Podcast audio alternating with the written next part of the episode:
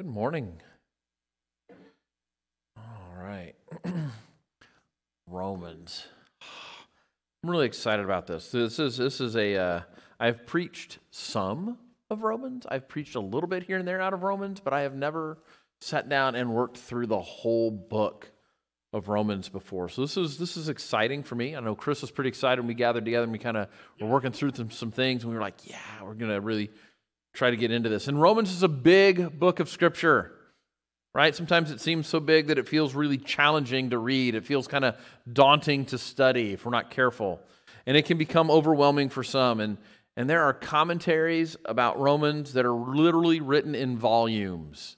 And that becomes really tricky, right? And, and I've heard of pastors taking years to preach through the book of Romans. I assure you, Chris and I don't have any plan in that. Uh, we're hoping to keep it to about till about Labor Day weekend, and, that, and that's about it. We're, we're not wanting to go much further than that. But Romans is one of those books of Scripture that you never really finish. Right? That's what's so neat about Romans. That it, you read it and you read it and you read it, and, and you may finish a study in Romans, but the book of Romans is never really finished with you right? That there's so much to happen in, in there as you're looking at it. And, and, and the neat thing about Romans is that the big things happen when people read and study the book of Romans. Lives are changed, churches are changed, concepts within Scripture are, are opened up to you and they're made clear like you haven't ever seen them before. You've never just realized, like, there's these just moments, light bulbs flash, these sorts of things. And, and I pray that God's grace floods us that way, that God's grace challenges us this way, and God's grace changes us as individuals and as a church as we read and study Romans together. So go ahead and open up your Bibles. Let's take a quick look at Romans chapter 1, verses 1 through 17. I say a quick look.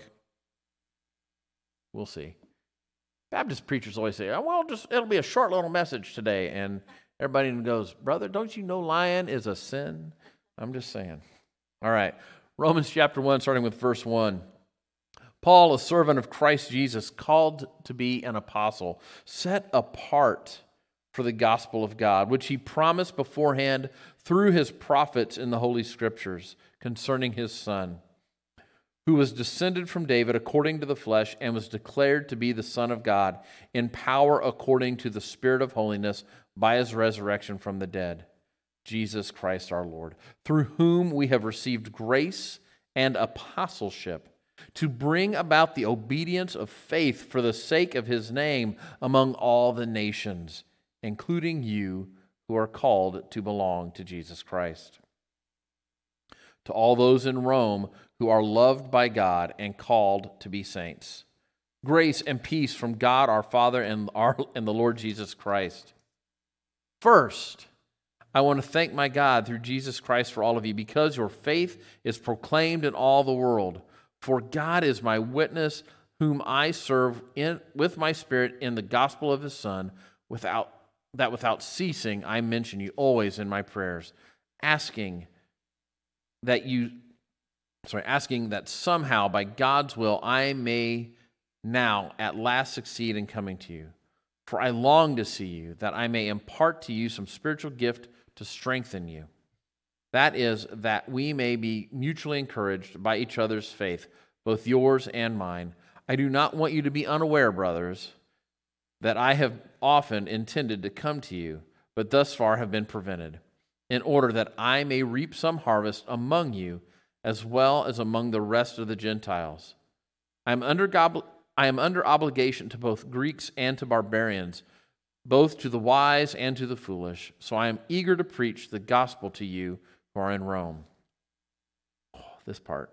For I am not ashamed of the gospel, for it is the power of God for salvation to everyone who believes, to the Jew first and also to the Greek. For in it the righteousness of God is revealed from faith for faith, as it is written the righteous shall live by faith. Would you pray with me? Father, we thank you so much for this day you've given us. We thank you for this time we have to be here in fellowship with one another.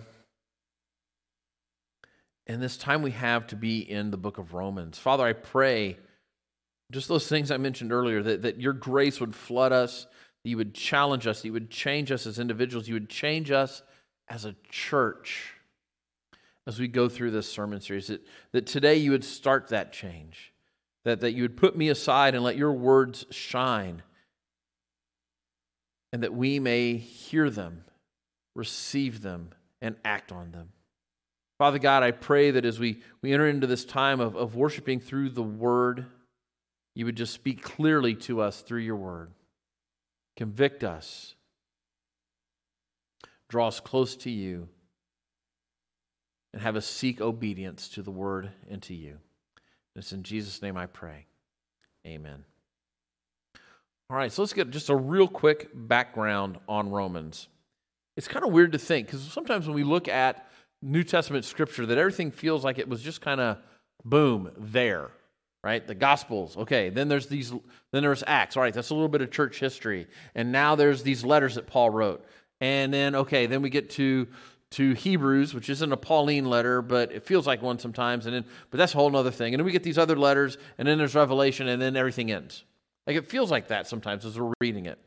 But there's time that's passing, right? It's it's we don't see that time passing sometimes when we read scripture. It's, it's weird to think that there's that much time sometimes passing, that, that Paul is 20 years into his ministry when he's writing the book of Romans. When he's writing this letter, he's about 20 years into it. And he's writing it from this stay that he has in Corinth, where he's about three months kind of